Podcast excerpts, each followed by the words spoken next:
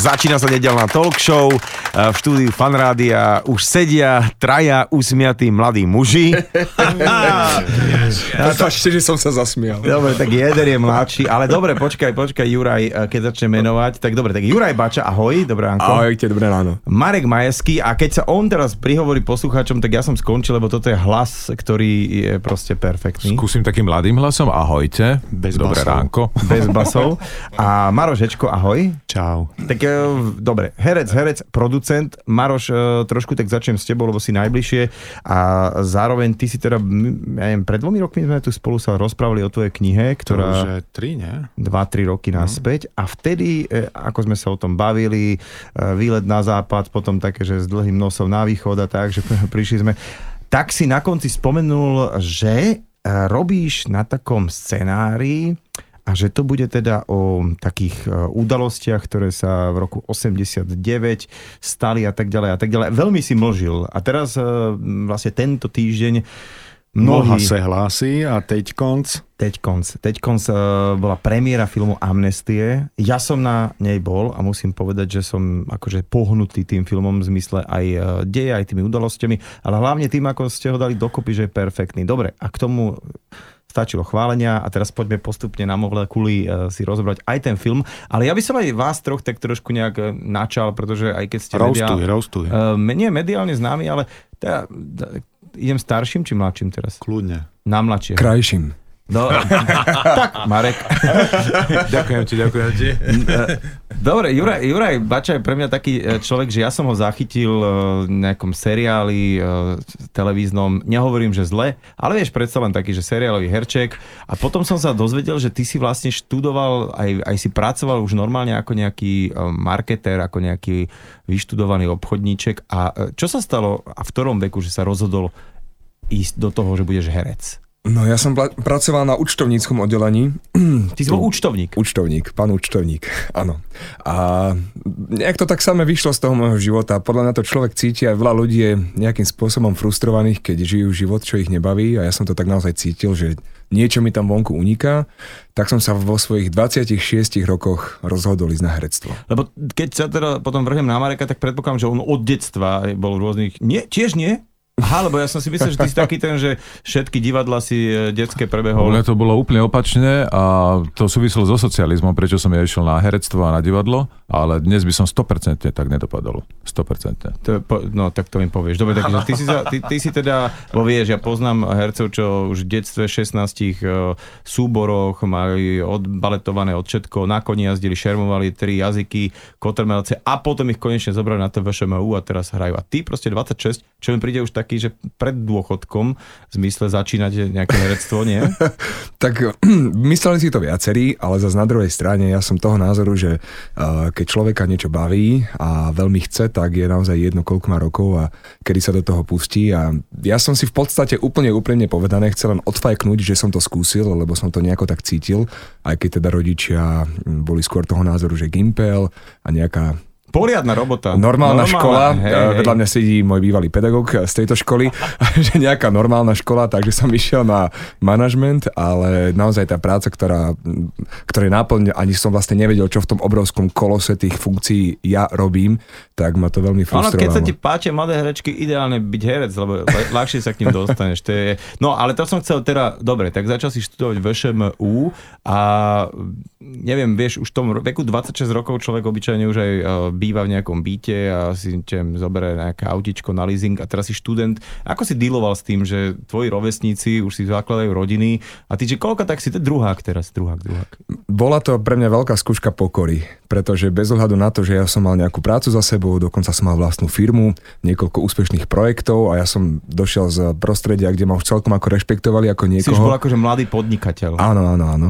Tak som zrazu došiel na Vysokú školu muzických umení, kde bez ohľadu na to, čo mám za sebou, som bol jednoducho ten prvák, ktorý nič nemôže vedieť, lebo je prvák. Toto, toto je taký iný príklad toho, že vek je len číslo a o tvojich skúsenostiach možno v iných oblastiach to nič nevypovedá. Začali sme Jurajom, trošku sme ho rozberali, že aký bol študent e, na vašom a vlastne aký bol študent. Marek uh, Majesky, ty si vlastne pedagóg na vašom tiež, takže uh, aký bol Juraj Bača študent? No tak nebol môj priamy študent, ja Aha. som ho tam iba vydal takže ne, nezažil som ho pri pedagogickom procese, videl som ho a, v nejakých predstaveniach samozrejme na škole, tak samozrejme, že bol vysoký a blondavý a, a zaujímavý, e, samozrejme, ale tak však vidíme dnes, že jak sa Milo presadil a že je výrazný a že mu ide karta, takže ja mu držím palce a je veľmi šikovný a talentovaný. No tebe ide karta zo pár už dlhých rokov a teraz mi povedz, keď si ma tak zaskočil, že ja som to tak ani nejak neskúmal, lebo som predpokladal, že ty odjak živa určite si nejakom ľudu se bol a bielom divadle a všetko. To je mne- pravda, že biele divadlo áno, ale ja som bol tak, takzvané prašiakové detstvo, ja mám za sebou bratislavské. Prašiakové, to znamená, že na prelieskach, ktoré neboli, Áno. iba prašiak bol a to bola Áno, prelieska. bo- boli ešte tie paneláky sa stávali celkom ďaleko od seba, takže bolo dosť priestorov, sme vonku behali a naháňali sa Hokejky. s kušami,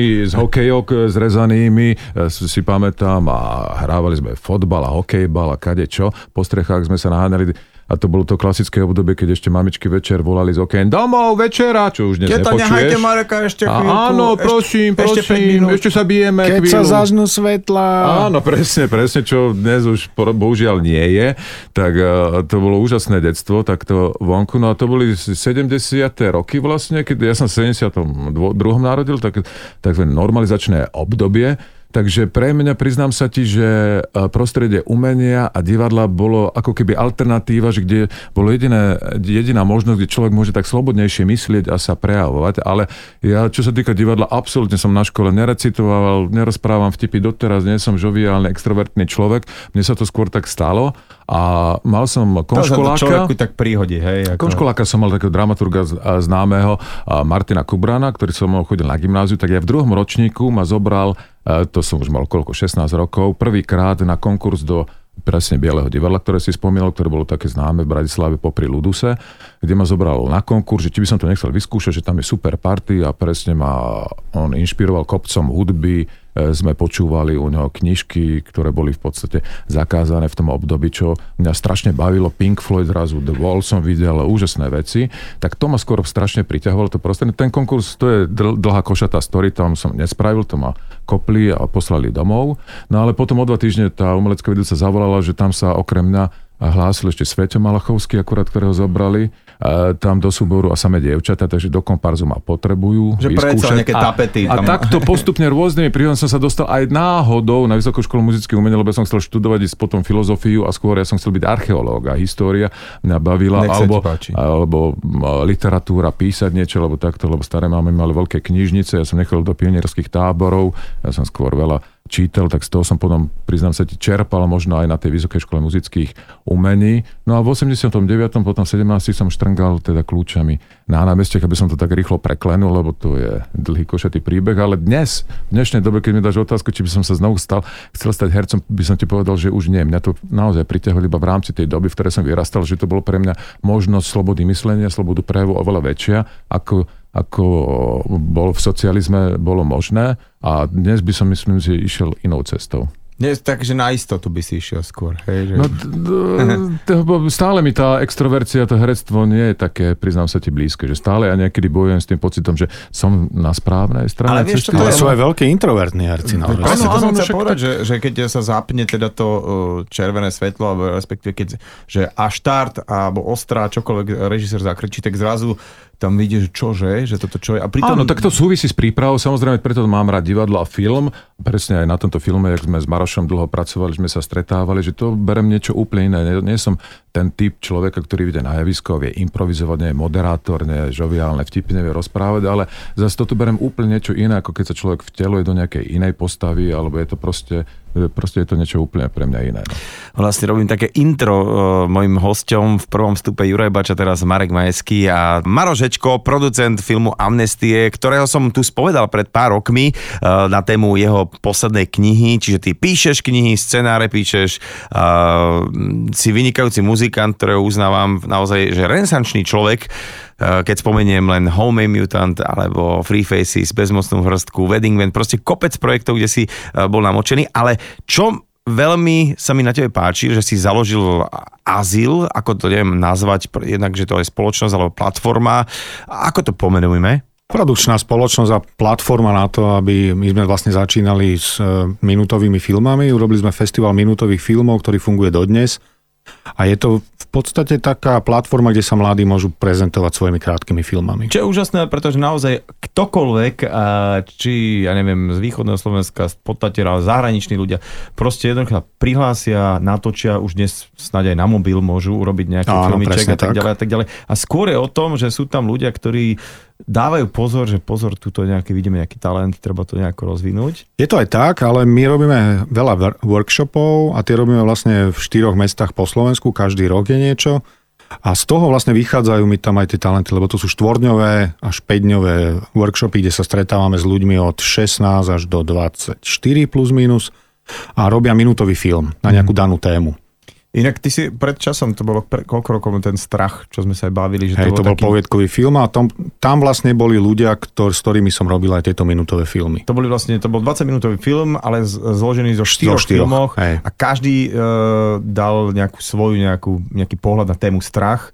Inak je to dosť e, neveselý film, ja som sa až To je, bál, hej, musím hej. povedať, že toto bolo sa... A tým, že to zhutnené na 5 minút, že nemáš čakať, nemáš nejakú, nejakú plochu, vyčkávať, proste rovno na vec, tak to ako dosť, e, to si nájdete naozaj, že tento film Ale teraz sa to volá DOGG, do GG, hej, lebo to sú začiatočné písmená všetkých tých poviedok. tých poviedok. No, A jedným z nich je vlastne aj Jonáš Karasek. A toto je presne to, že ty si vlastne cez ten azyl našiel takého mladého režiséra, čo si tam poslal svoj film, volá sa Jonáš Karásek a z hodou okolností teda už tvoj taký povedzme dvorný režisér, Áno. pretože uh, robil aj teda veľmi úspešný film Kandidát, kde Marek teda už sa to tak začína prepájať, uh, hral hlavnú úlohu a to bol veľ, veru, že film, ktorý tak ako vedeli sme, že sa točí, aj som vedel, že to točí, že to produkuje všetko, ale to tak strašne vypadalo, že to bol v podstate jeden z najúspešnejších kino o, formátov slovenských vôbec. Bola to zaujímavá téma, s Michalom Havranom sme napísali knihu, ktorá sa dodnes že vraj zaujímavo predáva, že je to vlastne taká knižka, ktorá není len na jedno obdobie, ale ľudia sa k nej vracajú a, a v podstate je to taký akože permanentný, pomalý prejav tej knižky ako do toho prostredia. Asi je to tým, že sme sa dotkli veľmi zaujímavej témy a to sú prezidentské voľby. Prezidentské voľby v súvislosti s reklamnými agentúrami. Ja som robil 7 rokov v, v takých zahraničných sieťach, robil som veľké kampane aj v Prahe, aj v Bratislave. A vlastne z toho vzniklo aj to, že urobme o, človeku, ktorý je šéfom veľkej reklamnej agentúry a rozhodne sa, že z nikoho urobí prezidenta. A, a ako sa mu to teda podarí. Inak to sa aj teda e, dvoch prípadoch u nás stalo, že v podstate neznámy človek sa stal prezidentom. E, chvála Bohu, ten posledný pokus je podľa mňa úžasný. Teraz akože, ako tu asi sedíme, sa zhodneme, že e, Zuzana... Sme hrdí na svoju prezidentku. Áno, áno, úplne, že fantázia, že to vôbec podarí a stalo sa. Ale ten kandidát je taký, e, podľa mňa tak presahuje čas, lebo aj, aj teraz podľa mňa, keby sa to pustilo, alebo keď, vieš, už to, To je... sme urobili. Urobili sme to tesne pred voľbami Mhm. a vlastne tento film tiež bol tak pripravovaný, že k voľbám, aby sa ľudia zamysleli nad tým, že komu hodia ten lístok. A asi sa teda niečo aj podstatné stalo v tej spoločnosti a teraz sme urobili znova také oprášenie toho filmu a tesne pred voľbami nejaké dva týždne sme ho pustili v kinách po celom Slovensku jeden, jeden deň. A mali sme zaujímavé ohlasy od tej mladšej generácie, ktorá to práve sa vtedy- chystá. A ktorí to možno vtedy nestihli, Áno, alebo vôbec o tom nepočuli. To je podľa mňa dobre, že sa takéto filmy točia, že nie je to len o, tej, o tej nejakej filmárskej nejaké, nejakom remesle, ale je to aj nejaká téma, kto, o ktorej sa môže tak zamyslieť. Taká lebo- spoločenská vec, kto, o ktorej treba diskutovať potom. Dvaja herci, Juraj Bača a Marek Majeský vedľa mňa sedia v štúdiu Fanrádia Maroš Hečko, producent filmu Amnestie. Bavíme sa o tomto filme, teda začali sme, pretože eh, ten mal tento týždeň premiéru v slovenských kinách, ale ešte trošku sa vrátim, pretože Marek eh, Majeský bol hviezdou aj tvojho vlastne takého prvého celovečerného filmu Kandidát a to teda celkom spustilo takú tvoju, myslím, že hm, ako to nazvať, takú inú časť tvojej kariéry. Ale áno, no tak však ja môžem po- povedať k tomu takú príjemnú pikošku, že vlastne ako to celé vzniklo. Ja si pamätám dodnes, že to, to sú presne v tom našom hereckom osude také tie zaujímavé náhody, že človek nikdy netuší. Ja som bol na a vernisáži Mareka Ormandíka, kde sme stali taká väčšia skupina ľudí a zrazu po, cítim, jak ma poklopkal Maroš tak po ramene a začal mi rozprávať o tom, že pripravujú taký film a rozmýšľajú, že jak sa tak na mňa pozera, že či som nechcel prísť na casting a vyskúšať e, túto postavu a celé sa to vtedy vlastne úplne náhodne spustilo. že potom som sa stretol na, následne na castingu s Jonášom, samozrejme pre, prebiehali nejaké kola, až nakoniec e, som tú postavu svojím spôsobom dostal, ale Takže Marek Ormandík môže za to. Marek, áno, vernisáž. Inak Marek Ormandík, výtvarník, s ktorým si ty robil jednu knihu, dokonca dostal aj taký titul, že najkrajšia kniha. E, Slovenska. Slovenska hej. No, ale uh, späť k ten, takým tomu, že casting, to je taká tá prvá vec, e, ktorú musí každý herec absolvovať. Veľa ľudí hovorí, že casting je v podstate taká nie je veľmi príjemná vec pre každého herca, pretože príde ich tam 200 hoci koľko veľa, len jeden to dostane tú úlohu. A ako ty vnímaš castingy, keď tam ideš, že bereš to tak, že treba to urobiť, ale proste radšej nechodíš a chceš byť taký oslovovaný, že tuto ma teda ak ma chcete, tak ma chcete. Hej. Nie, ja absolútne chápem to, že ten režisér potrebuje aj tie známe tváre vidieť e, spolu naživo, keď robí nejaký kompilát viacerých postav v rámci dialogov, či to vôbec ladí, lebo môžeš mať troch, štyroch fantastických hercov, ale nemusia ladiť spolu, nemusí tá chémia tam vzniknúť ani na obraze, ani v rámci tej interakcie. Takže ja s tým nemám problém. Skôr mňa zaskakuje akorát v poslednom období to, že e, vznikajú tzv. tie self-tapy, že sa robia už také castingy, že sa sám doma, sám seba natáčaš na prvé kola a posielaš to tým agentúram a ja som taký vždycky rozpačitý, že kde to teraz má natočiť? V kuchyni, alebo v obývačke, alebo kde, kde alebo koho mám poprosiť, aby e, ma nakrútil, lebo ahojte, oni, som že, Marek Ahojte, som, volám sa tak, toľko to mám rokov a takto a potom si ťa zavolá ako na ďalšie kolo, tak z toho som taký trošku, použijem zastaralý výraz, v tvrdzi hrdzi, že ako toto, ako toto nakrútiť, e, toto prvé kolo, lebo už to začína tak byť pre tie agentúry, že predsa len v tomto pohodlnejšie, aby z toho väčšieho výberu si spravili potom ten uši. E, tak ale e, čo sa týka ako keby účasti na castingoch, absolútne to chápem, nemám s tým problém.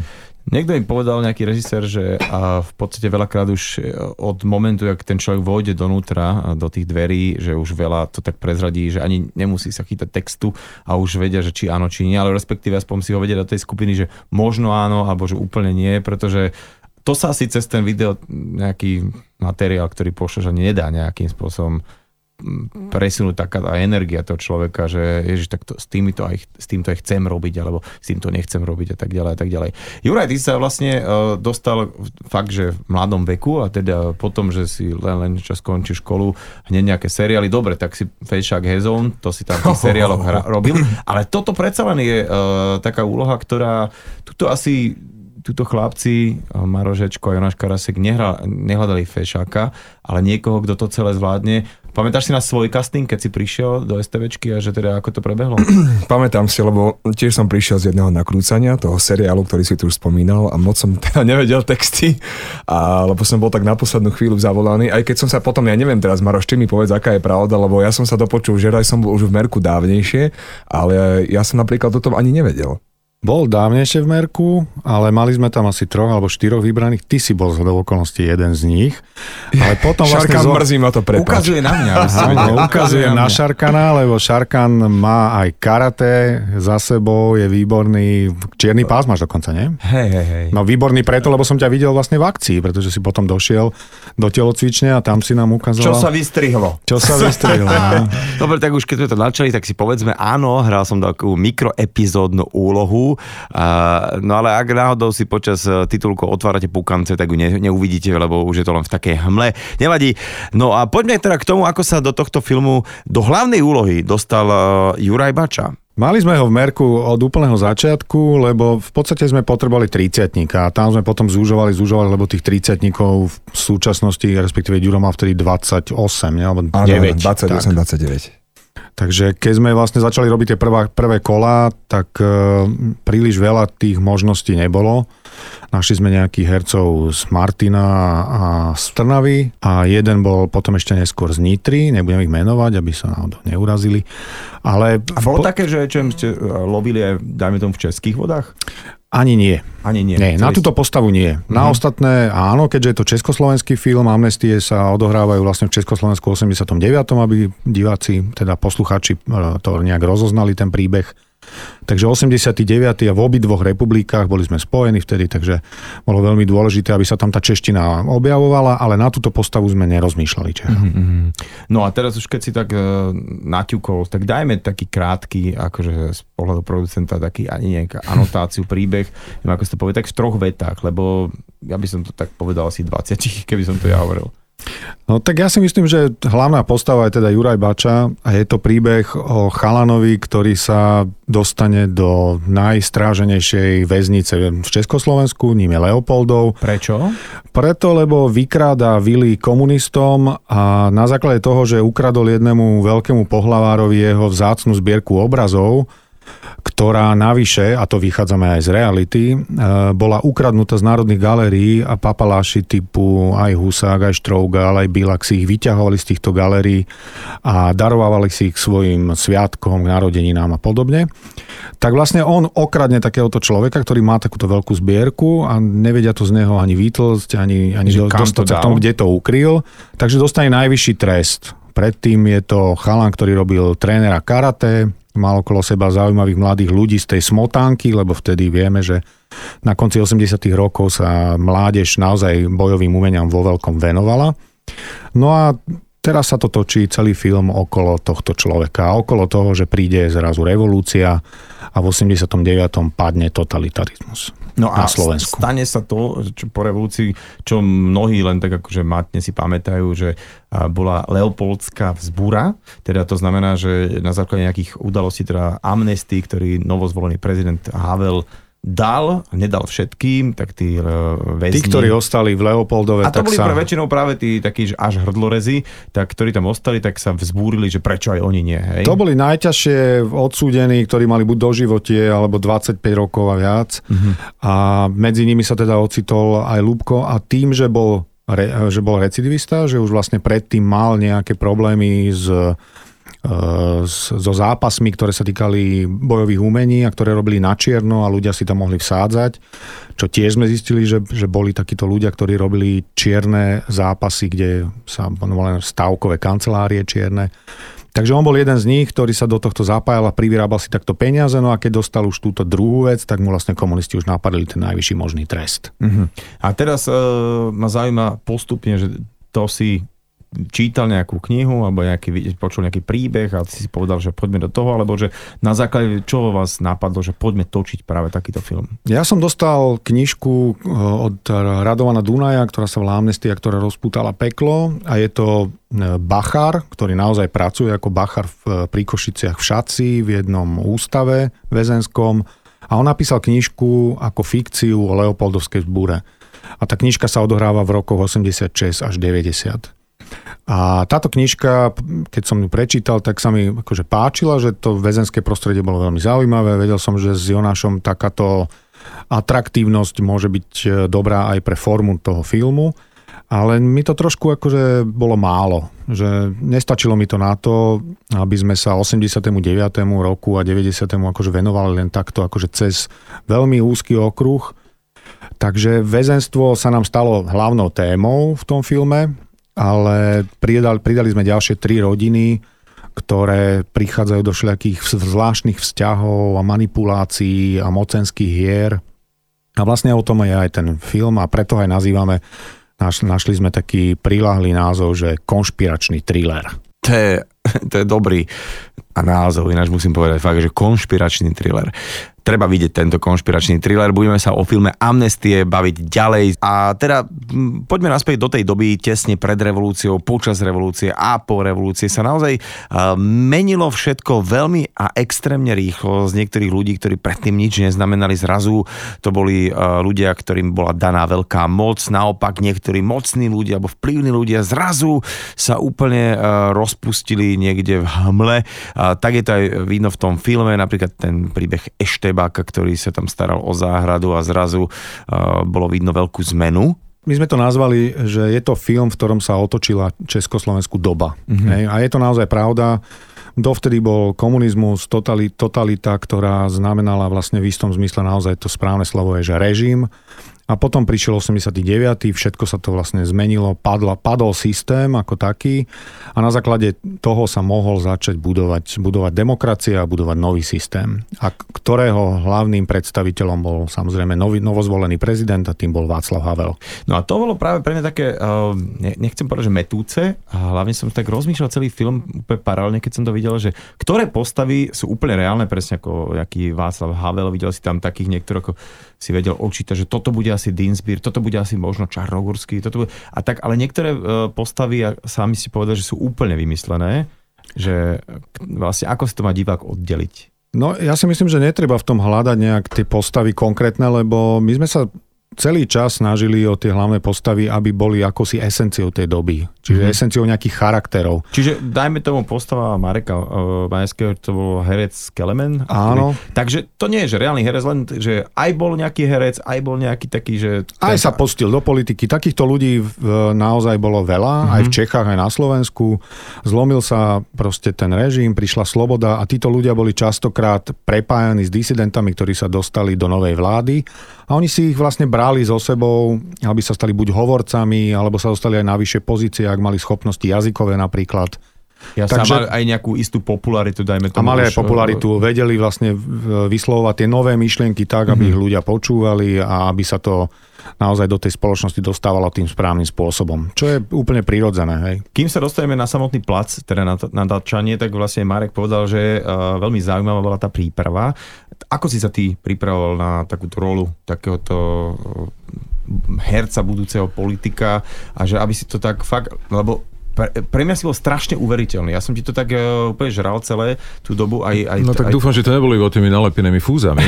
že bol taký, že zrazu som bol iný. Nie, nie, nie, ale, ale že, že veľmi, veľmi, mi to, veľmi mi to sedelo ako keby v tej dobe, lebo akože často, čo si to pamätám. Nie, no tak mne sa vo všeobecnosti veľmi páčilo to, že tým, že sme spolu spolupracovali už na kandidátovi, teda s Maršom, s Jonášom aj s Tomášom Juričkom, a, takže to bolo pre mňa super milé stretnutie s ľuďmi, ktorých poznám a táto príprava bola o level level vyššie vo všeobecnosti, nielen teraz, ako aj vo výsledku vidíme, že ten film je predsa len, čo sa týka kvalitatívnejšej prípravy, aj scenaristickej, aj vo, po všetkých stránkach oveľa hĺbšia, tak aj tá tie prvé kroky boli úžasné v tom, že sme sa stretávali dlhodobo a pravidelne E, s autormi scenára, dramaturgičkou na, na postávach a sme rozvíjali vlastne tie charaktery, presne o ktorých tu Maroš hovoril, ako že sú to esencie viacerých postáv a hľadali sme vlastne ako keby prienik a našli to v jednej ako keby postave toho človeka, že prečo sa tak správa, aké sú jeho osobné e, pohnutky a hlavne,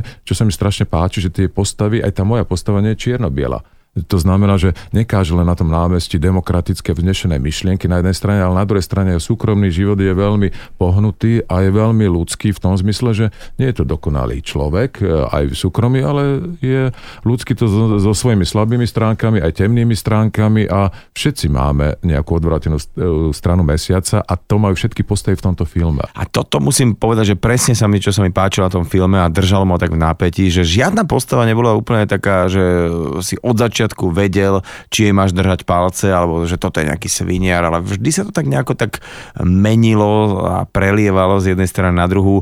Dokonca aj e, tá postava Lubkovej manželky, teda Natália Germaniu, ale skvele hrala, musím povedať, tak aj to bolo také celkom, že nie úplne vždy si ju nemal rád v tom filme. Tam má veľké momenty, kedy s ňou súcitíš. Áno, áno, áno, že úplne, že tam je to taká postava, napriek tomu, že ona tam tá, ktorá robí zle, tak uh, zároveň zo pár momentov je tak, no a musím povedať, že nesedí tu. Aj komunizmus mal svoje zlatokopky. že tu nesedí s nami, tak ona úplne mňa akože fakt veľmi prekvapila, že hrá tam úžasne, akože Natália, pozdravujeme ťa kdekoľvek nás počúvaš.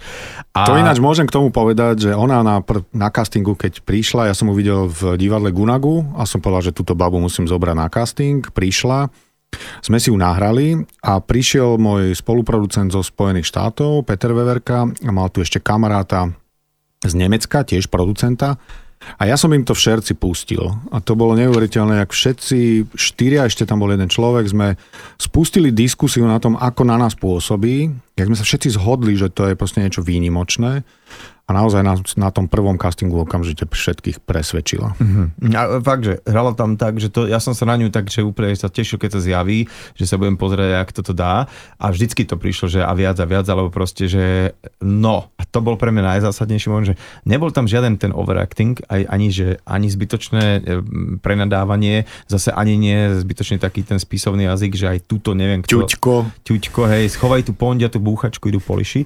A, ale zase ani to nebolo nejaké uh, vulgárne, že bolo tak, ako sa rozprávame, že tie dialógy ani nebolo až tak veľa, úplne to sedelo. A teraz poďme na Jura, Juraja, lebo tá tvoja úloha zase bola veľmi fyzická v tom zmysle, že aj keď toho karate nakoniec v tom filme uh, žiaľ Bohu teda sa ne, neukázalo viacej, že? Ale uh, bolo to asi podstatné tá príprava. Ako dlho si sa vlastne do tejto úlohy dostával, myslím fyzicky? Mm, Bolo to asi 6 mesiacov, cca pol roka. Lebo to nebolo, že si chodil do posilovne, tam bolo to, že aby si bol karatista, ty si normálne chodil na tréningy karate. Ono to bol taký komplexnejší eh, prípravný proces, pretože ja som 87 ročník. Eh, Čiže ja som mal 2 roky, keď sa toto všetko dialo v krajine. Takže ja som tú prípravu mal rozdelenú na také dve fázy. Jedna bola skôr taká tá intelektuálna, kde mi Maroš dal zoznam 30 kníh, ktoré musím prečítať, aby som vedel, o čo cca ide. Prečítaj si, budem ťa z toho skúšať. Hej. No, ale teraz sa smieš, ale takto to bolo. A keď som mu povedal, že Maroš, ešte, ty si to ešte neprečítal, a opäť, prečítam si večer, Maroš, naozaj Nebol prečítam som si. taký zlý. Ale to bol bol, Dinsbyr, ale že bol. ale to bolo nejaké pivo. No a potom prišla tá druhá časť tej prípravy, ktorá bola tá fyzická, na ktorú ja som sa veľmi tešil, pretože tak ako podľa mňa každý začínajúci herec má svoje vzory v zahraničí a sleduje tých hercov, ako sa pripravujú niektoré aj roky na tú svoju postavu, ako chudnú, ako sa učia úplne nové veci, tak ja som si povedal, že neexistuje argument, prečo by sme to my na Slovensku tu nemohli robiť, aj keď teda bolo mi stokrát povedané, že čo sa ty tu hráš na nejaký Hollywood inými ľuďmi, ktorí, ktorí akože sa k tomu tak výspešne stávali, keď videli, že s Marošom sme sa dohodli na tréningoch karate, ktoré som poctivo absolvoval, videli, že rapidne chudnem, pretože som nemohol vyzerať ako taký ten zaškatulkovaný fešák, ale v tej väznici uh, by som tam trčal jak taký kôl, keby som vyzeral tak, ako vyzerám teraz, takže som schudol 8 kg, aby som pôsobil strhane. A toto všetko napriek tomu, či sa dostal do filmu nejaký karate ťah alebo nie chmat, tak si myslím, že na detailoch stojí herectvo. No a to, to ti chcem práve povedať, že uh, bolo uveriteľné, keď tam prišlo takej tej eh, minibitke na, na tej cele, zrazu to bolo uveriteľné, že to nebolo taký, také špásovanie pred kamerou nejaké, že šup, šup on padel. A potom normálne si ho ako sundal, ako proste bolo to veľmi rýchle, bolo to také účinné, ako by to nejaký karatista spravil. Plus teda, uh, keď si už spomenul ten Hollywood, ja som čítal rozhovor s Metom Damonom, uh, keď mal takú tú trilógiu uh, Bourne? Jason Bourne? Áno, Jason Bourne, že on chodil vlastne na box nie kvôli tým scénam, ale kvôli tomu, te, tam mal postoj, Držanie tela, držanie držanie tela, aby, reakcie, a, všetko. aby, hej, a to bolo aj vidno, že keď si potom v, tých, v rámci tých väzníc tam prechádzal tak, tak bolo vidno, že proste si ako keby, keby niečo tak zareaguješ. Proste také nejaké, také, také držanie tela, hej, že to, bolo to cítiť, dobre, Presne dobre. takto som sa k tomu stával aj ja a napriek tomu, že som vedel už od nejakého času, že nejaká veľká bitka tam nebude, tak som si povedal, že keby aj si percento ľudí, 1% z toho, všet, z toho všetkého, čo si ten film pozrie, si všimne, že počas toho výkopu som mal vystretú nohu a správny postoj, napríklad ako si si to všimol ty, tak to sú presne tie malinké detaily, ktoré podľa mňa tvoria tú mozaiku toho celého, aby to bolo uveriteľné. Presne tak, to je ako v architektúre, tak je to aj vo filme, že najdôležitejšie je proste každý detail. Marek, ty si úplne nemusel nejakým spôsobom sa učiť tie súvislosti, že aké to bolo počas revolučných rokov, pretože ty si to ako tínedžer uh, zažil uh, naozaj v reále, nasával si celú tú atmosféru. Ale teraz ešte taká odbočka, ty teda v podstate v tomto období si premiéroval už dva filmy, myslím, že Casino, to bolo niekedy pred mesiacom a teraz Amnestie, musím povedať, že ide ti karta, Áno, tak dúfam, že to už nebude môj nekrológ, lebo ešte sa chystá tretí. V 5. decembra vlastne mladý Kroner dáva komédiu Šťastný nový rok, príde do kin, taká romantická a dúfam, že to nebude triumvirát, s ktorým končím. Teda, nie. vlastne teda. Trilógia. Lebo priznám sa ti, že po kandidátovi chvíľočku, ako jak to býva v tých hereckých osudoch, som si myslel, že tak toto je taký veľký výrazný film, tak teraz som tu, tak čakám. Čo? Tak ale si sa dostal a- do hornej dolnej, nebude. Áno, áno, áno, tak, to som presne chcel pokračovať týmto paradoxom životným, že zrazu, že kde človeka odfúkne, tak sa zrazu zase neuveriteľný paradox to, že sa po šiestich rokoch človeku sa podarí natočiť zrazu tri filmy a po, pomaly v rovnakom období, takže to je neuveriteľné. Tak len ja verím, že to nebude zase, že 6 rokov budem čakať teraz na Maroša, Jonáša a Tomáša, že vymyslia niečo ďalšie a potom už hádam, už dožijem. A že nevystrihnú potom scénu, kde ma náhodou... Bu- My ti ju podarujeme. Dobre, dobre. No a teraz ešte, ešte späť k tebe, Marek, pretože to ma tak... z- Aj, aj kandidát si bol politik, hej? V kasíne politik. A teraz zase, akože či, či teda Uh, už či si Prisklo tak, ti to. No ale či si ťa tak niekto nevšimol už, že počujete, pán Majský, ale vy ste aj tak mohol byť tak trošku, že že či no. ťa niekedy niekto tak neoslovil už. Tak opravím ťa, v kandidátovi som nebol politik, tam no. som bol reklamný magnát, ktorý Pardon, ale ma... stvoril ako áno, politika, ale ako z ničoho. Za nitky, hej. ťahal za nitky, takže ono to tak možno trošku pôsobilo. Kandidátom ani nebol ako vlastne toto. A, a, ale je pravda, že dostal som už takéto dve, tri otázky. A nechceli by ste výjsť do nejakej funkcie, pán Majeský, vy tak pôsobíte takto? Tak ja sa vždy odpoviem, že nie. A ani nemám tieto ambície, ani si to neviem predstaviť. Ale bol by si dobrý hovorca s tým sexy hlasom. Áno, to je pravda, to je pravda. Rádio, to je pravda. Áno, áno, áno. Tak by som vždy niečo prečítal také pekné, áno. Toto, ale ja si jednoducho myslím, že moc a funkcie, či skôr, či neskôr človeka prerastú ako rakovina a jednoducho možno na určité časové obdobie áno, niekto tí ľudia robia, keď majú tie ambície, cítia to čisto, ale skôr či neskôr sa neobráňa tomu, že ich to prerastie a treba ich vymeniť. Hociko, všetky. Mm-hmm. Mhm, Ináč, to je sranda, že o, úplne od veci taká informácia v Škótsku, kam chodí vám tak na taký raz za rok alebo dvakrát do roka hrať golfiček, tak tam v St. Andrews v Meke golfu, uh, veľmi starý klub, má odkedy je ten klub, pravidlo, že kapitánom môžeš byť iba rok a vždy sa, aby, aby potom no, že tak to bol dobrý rok, keď tam ten Majeský bol kapitán. Vieš, aby, a on sa vlastne celý rok snaží o čo najlepšie a tak ďalej a tak ďalej, lebo vie, že o rok už nebudem. A to je povedané perfektný systém, že vždy, keď dostaneš šancu, tak robíš to najlepšie, ako vieš, aby sa na teba pamätalo a aby ťa aj tak ako brali, že ú, tak to bol do, dobrý ročník za toho a toho. No, ale späť teraz už sme, uh, máme za prípravou, ideme fakt točiť film. Uh, mňa veľmi zaujali niektoré teda také uh, miesta, ktoré som, dajme tomu, spoznal, že je, to je tam, to je tam, plíšák vidíme v STVčkovie, tak, ale uh, mňa zaujíma ten Leopoldov samotný, vy ste dostali povolenie, lebo tá basa je stále funkčná, že? Tá basa je funkčná, my sme to asi pol roka vybavovali s ministerstvom spravodlivosti a nakoniec sme sa dohodli aj zo ZVS, ktorí boli potom veľmi akože ústretoví. Mm-hmm. Takže pustili nás do jednej časti, ktorá je v, uh, už od tých 80 rokov akože nefunkčná. A táto budova uh, má tu te, ten charakter, že tam sedeli aj politickí väzni. Takže fantasticky nám zapadlo vlastne do celého toho príbehu tento priestor, aj, aj, aj tá, tá atmosféra toho priestoru, lebo drvivá väčšina z tých priestorov nie je akože vôbec zmenená, nebola vymalovaná, nebola nič, iba mm-hmm keď sme prišli, tak chceli Čiže nám... Ne, nikto nechce ísť do Leopoldova? Nikto nechce ísť do Leopoldova. Juraj má na to veľmi dobré spomienky, lebo naozaj tam strávi 12 hodín v tých miestnostiach, kde všetko je tam úplne nasiaknuté tým, tým 80 rokmi a vyškrabané všelijaké odkazy a nápisy a pustili nás aj dolu do pivníc, kde boli samotky, takže sme videli vlastne, ako tam tí politickí väzni museli niekedy si odsedieť aj 3 týždne bez okien, bez postele, bez záchoda, bez všetkého. Bolo to naozaj strašné. No keď to hovoríš, my mám nože husiu kožu a v podstate proste nechceme sa nikto dostať do Leopoldova. Spomeňme ešte nejakú ďalšiu takú e, zaujímavú lokáciu alebo neviem, miesto, kde ste točili. My sme potom akože druhú veľkú väzenskú lokáciu mali v Čechách, to bolo e, v Mladej Boleslavi. To bolo v Mladej Boleslavi. To je tiež akože bývalé väzenie? Alebo... To je bývalé väzenie, ktoré v 89. sa zatvorilo a bolo to súčasťou Mestského súdu a kúpil to od mesta jeden podnikateľ, ale ten zistil v 90. rokoch, že aha, veď sami sa ohlásili nejakí filmári a vlastne z tejto časti, z tej väzenskej, urobil lokáciu. Mm-hmm. A Čiže to, normálne Američania... Točí sa tam napríklad Mission Impossible. To je výborné. Tá, tá Takže posledná zistíte, časť. čo by som tu ja robil, aký, aký hotel, keď takto to viem Presne celkom tak. akože Takže tam ste boli... Tak tam a... sme boli 8 dní, čiže tam sa urobilo to gro tých eh, vnútorných častí a potom sme točili vzburu a tá sa točila v Istrocheme, tá sa točila v, eh, ešte čas sa točila. Nejak to je dobré, že tam, tam to fakt vyzerá niekde, hej, hej, hej. jak vo vezení.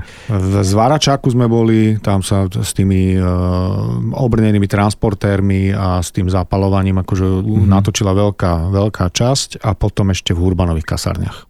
No vlastne, Marek, ty si ani nebol na týchto miestach, hej? Či? No, ja tam mám jednu scénu, kde s Markom Vašutom prichádzam do Leopoldova vlastne, a vchádzame, takže bol som teda trošku zvonku. politik? Áno, áno, takže som zažil ten Leopoldov tak trošku zvonku a iba pri tom vstupe, tak uh, ja som mal veľký zážitok už len z toho, že z toho jedného dňa, lebo netušil som vôbec, tam je to vyrité na tej vstupnej bráne, že Leopoldov je 1696, založená väznica na Slovensku, tu je tá, taký talianský To nebola väznica, to bola, to bola vlastne vojenská e, pevnosť. pevnosť. Áno, tá, podľa talianského takého architektonického štýlu hviezdicovitého je to postavené, takže to je normálne kultúrno-historická pamiatka, neskutočne, že stará na Slovensku a funkčná, akože stále, že to je úžasné. A tá, Tam vedia väzniť proste. Vieš, atmosféru cítiť teda, takže pre mňa aj tento kratučký ako keby okamih z tých väznic bol tiež silný, ale myslím, že Juraj má väčšie zážitky. No a tam, tam smerujem otázku, lebo keď teraz bolo naznačené, že 12 hodín uh, zapretý uh, v nejakom mieste, alebo teda kde, že tam tá taká klaustrofobickosť a je to dobre nakolorované ten film, že naozaj z, tých farieb, ktoré sú tam tak po, potlačené v tej väznici vždy, tak máš ten ponurý pocit, že fú, že tu by som nechcel. Ide z toho zima, že? Hej, hej, hej, že a reálne tam je teda asi aj chladno, vy ste to točili Tam bolo, v zim... v septembri sme to točili, ale tam bol taký chlad, že naozaj sme mali čo robiť, aby sme neprechladli a herci ostali akože v, v, úplne v kľúde, ale na druhej strane to dávalo tomu aj tú autenticitu, že všetci sme boli vymrznutí a... Že tam bolo nepríjemne. Nepríjemne, tam bolo. Hej. A tu, tu nepríjemnosť je tam cítiť z tých záberov a to, to chcem, že taký nejaký tvoj nejaký, že pocit, aký si mal, keď si chodil v podstate, ja si pamätám takú tú krátučku scenečku, čo, ktoré som sa zúčastnil, tak to bolo, že ty si dobiehal odkiaľ si, ja neviem, či z divadla alebo z nejakého točenia a teraz prepnúť sa do toho, dobre, a teraz idem neviem, na dva dní do chladu a tak ja sa priznám, že ja som si, už keď som vedel, teraz s Marašom bola aj taká dohoda, neviem, či to mali teda aj ostatní herci, ale bola naozaj dohoda, že všetok svoj čas v rámci toho, keď sme vedeli, kedy budeme točiť, podriadíme filmu. Takže vícemenej sa mi to aj podarilo, nie vždy to išlo.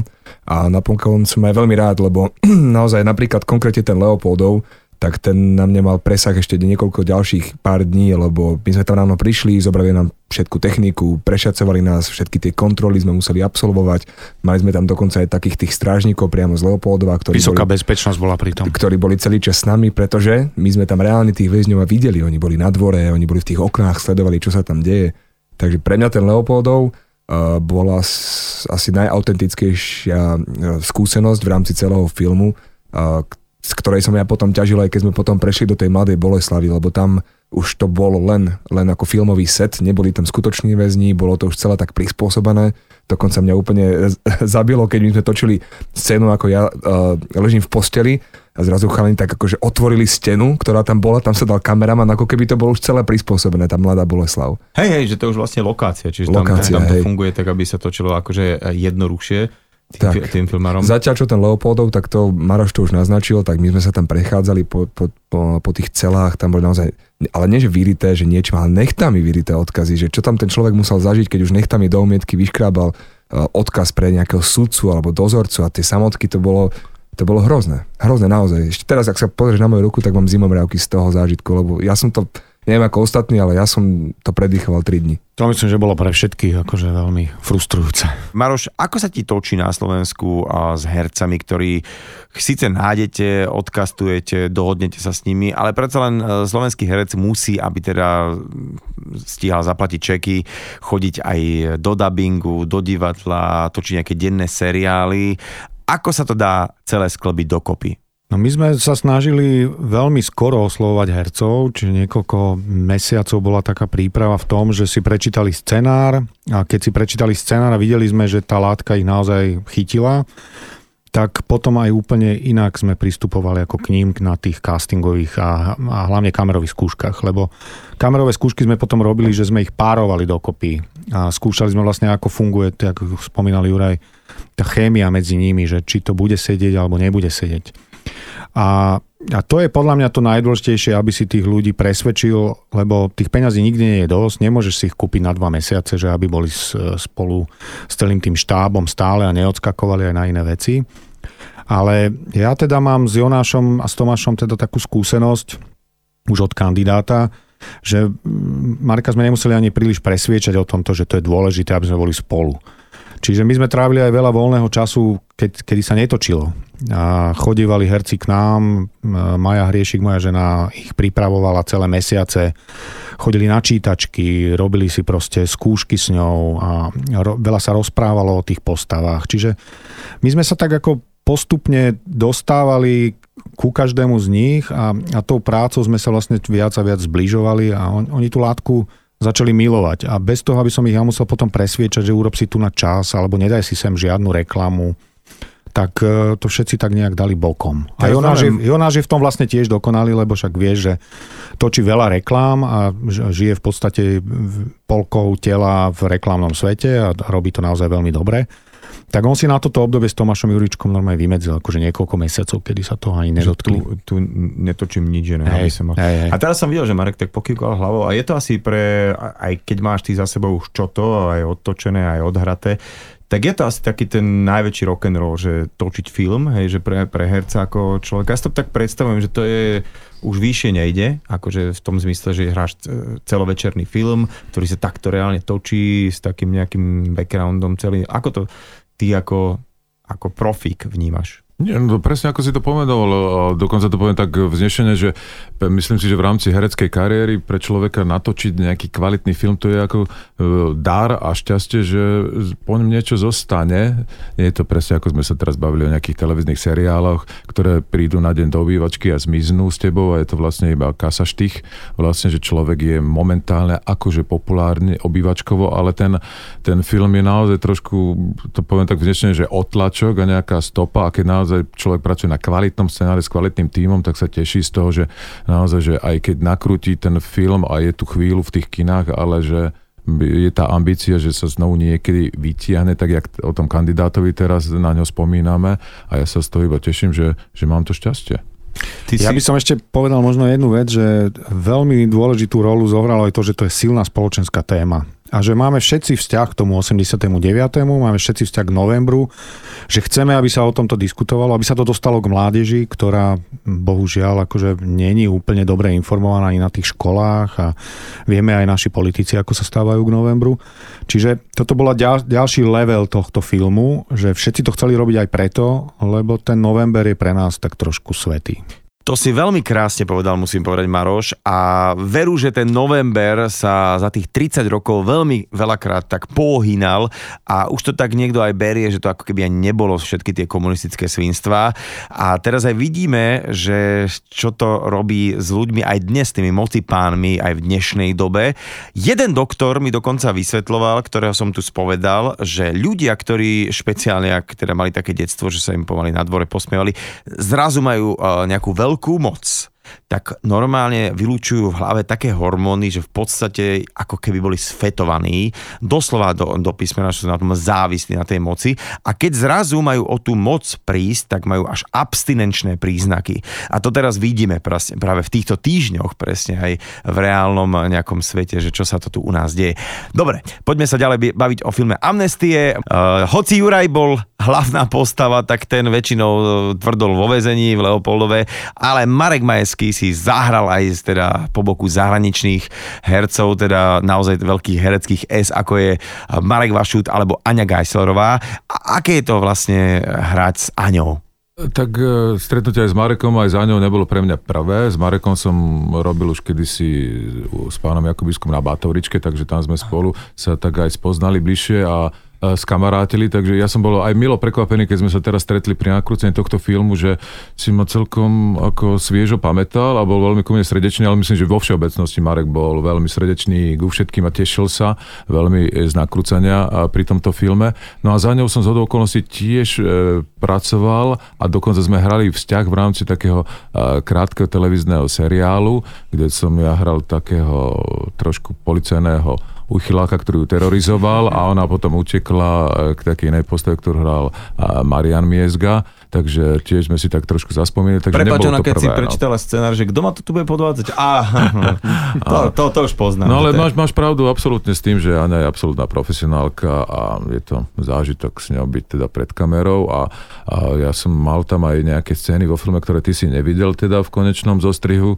kde som si užil aj tiež také súkromno-vzťahové linky, ktoré sme tam ešte mali na placek, ale tak možno, že niekedy do nejakého zostrihu alebo nejakých bonusových týchto sa dostanú na DVDčko a že to ešte uvidíme. Director's no, nejaký, hej, že tam bude to karate potom už. No, ale že uh, to som presne chcel povedať, že keď, keď si, uh, ako keby to je muzikant a zrazu proste príde nejaký gitarista, ktorý nahral 70 legendárnych albumov a teraz tam s tebou hrá v podstate uh, ako keby vieš kýla si tam s ním, že no a to je veľký paradox, že hlavný hrdina, ktorý teda najviac odohral, tak on tam v podstate len uh, tie chladné väznice a tam akože neviem, či si sa vôbec s týmito ľuďmi až na premiére videl, nie? Nie, nie, s, s Marekom Vašutom sme sa stretli. Vlastne okrem... Ani... Marek hral aj vo väznici. Marek áno, áno, však to prišli tam kúknuť. Ale, ale tak takto. Pre mňa, je, pre mňa to je úplne že prvý film. Hej, ja som v živote predtým film netočil, ja som takúto skúsenosť nemal, čiže pre mňa akákoľvek skúsenosť, už len to, že došiel ku mne Marek Vašut a podal mi ruku, že good job a že tá Áňa, že tiež bola, všetci, všetci, ja si myslím, že všetci do toho dali srdce a pre mňa to je niečo neuveriteľné a priznám sa, že ja keď som videl tie záverečné titulky, tak mňa aj taká slzička vybehla, že som si nikdy pred tými 5 rokmi, keď som ešte účtoval, robil účtovné uzavierky, nemyslel, že, že raz sa takýto moment v mojom živote stane. A opäť prichádzame k takej starej dobrej pravde, ktorú sme tu zo párkrát nahlas povedali, že treba si dávať pozor na to, čo si človek želá, lebo sa to môže splniť. Ja ešte veľmi rád pozdravím Natáliu Germany, ktorá úžasne zahrala Gregora Hološku, tak to, to bol akože krásny zloduch uh, zahratý teda ozaj. Uh, treba vidieť, Sava Popovič krásne zahral, potom aj tie epizódne úlohy ako Joško Danglár. No, poďme pozvať ľudí do kín na film Amnestie jednou, dvomi vetami. Kto začne? Ďuri. Ako som spomínal, pre mňa to je prvá filmová skúsenosť, takže neviem to porovnať s ničím iným, ale pamätám si veľmi uh, triezvo jeden moment, kedy ja som sedel na streche, teraz nebudem hovoriť spoilery, lebo to ľudia mali Jasne. možnosť vidieť aj v traileri, kedy som sedel na streche, celé to tam okolo mňa horelo, bolo tam asi 300 väzňov, ktorí hulákali, hádzali zapálené flaše, dole pod nohami som mal obrnený transportér, vojakov, ktorí horeli, zasahujú jednotku, nad hlavou vrtulník. A vtedy som si povedal, že Ďuro, že ty môžeš byť taký šťastný, lebo takýto film sa na Slovensku ešte netočil. A preto si myslím, že by si aj diváci mali dojsť pozrieť tento, tento kúsok umenia, tento film, ktorý sa podľa mňa naozaj zapíše do histórie slovenskej kinematografie. Marek? E, tak je trošku tak edukatívnejšie. My sme teraz cestovali s filmom po celom Slovensku, po mestách a, a do obeda sme mali aj taký edukatívny projekt Velvet Talk Show pre študentov ohľadom filmu a tam sme sa snažili priblížiť teda tú dobu pred 30 rokmi. To znamená, že aj čo znamenala Spartakiada a značky RVHP, čo mladá generácia už netuší. No a jedna z otázok napríklad bola, čo sa týka hlavne aj názvu filmu, že čo sú to amnestie, či niekto vie a v Lučenci, kde bolo 600 študentov, sa jeden tak sebavedomo prihlásil, tak eh, chlapec zazvedol, že ja viem, ja viem, ja viem, tak sme tak v očakávaní čakali na tú odpoveď a on povedal, amnestie to sú strata pamäti, povedal. A my všetci sme tak začali sa usmievať, že to asi myslíš amnéziu, nie? Akože to niečo iné, že si poplietol, že čo, čo sú to amnestie, tak ja možno aj v rámci e, toho možno približiť mladej generácie, hlavne tú dobu, ktorá tu bola, ktorú sme žili a ktorú by sme boli neradi, aby sa vrátila, hoci teraz po 30 rokoch stojím na tom námestí už e, starší a so svojimi dvomi dcerami a tiež niekedy štrngám kľúčami a má človek pocit paradoxne, že sa opakuje tá minulosť, tak aby sa tá minulosť neopakovala, chodte si pozrieť tento film. Pán producent. No ja mám viacej veci. Jedna je, že v tomto filme odznie aj fantastická hudba Depeche Mode a Kača Kugu a Aha a ďalšie kapely Richard Miller ktorý, z ktorých sme vytvorili soundtrack, ktorý tú dobu nádherne priblíži. Ja si myslím, že cez tú hudbu sa dá krásne do toho príbehu vliať. Druhá vec je, že naozaj sú tam pre mňa výnimočné herecké výkony a je sa na čo pozerať, pretože tá forma od Jonáša, Tomáša a zvukového majstra je výnimočná. A pre mňa ten najdôležitejší moment je to, že tento film má otvoriť diskusiu o novembri a ja si myslím, že je to náš najväčší sviatok, na najväčší sviatok novodobých dejín Slovenska. A treba o ňom hovoriť a treba si ho uvedomovať, že je je veľmi, veľmi dôležitý pre tú slobodu, ktorá je dnes.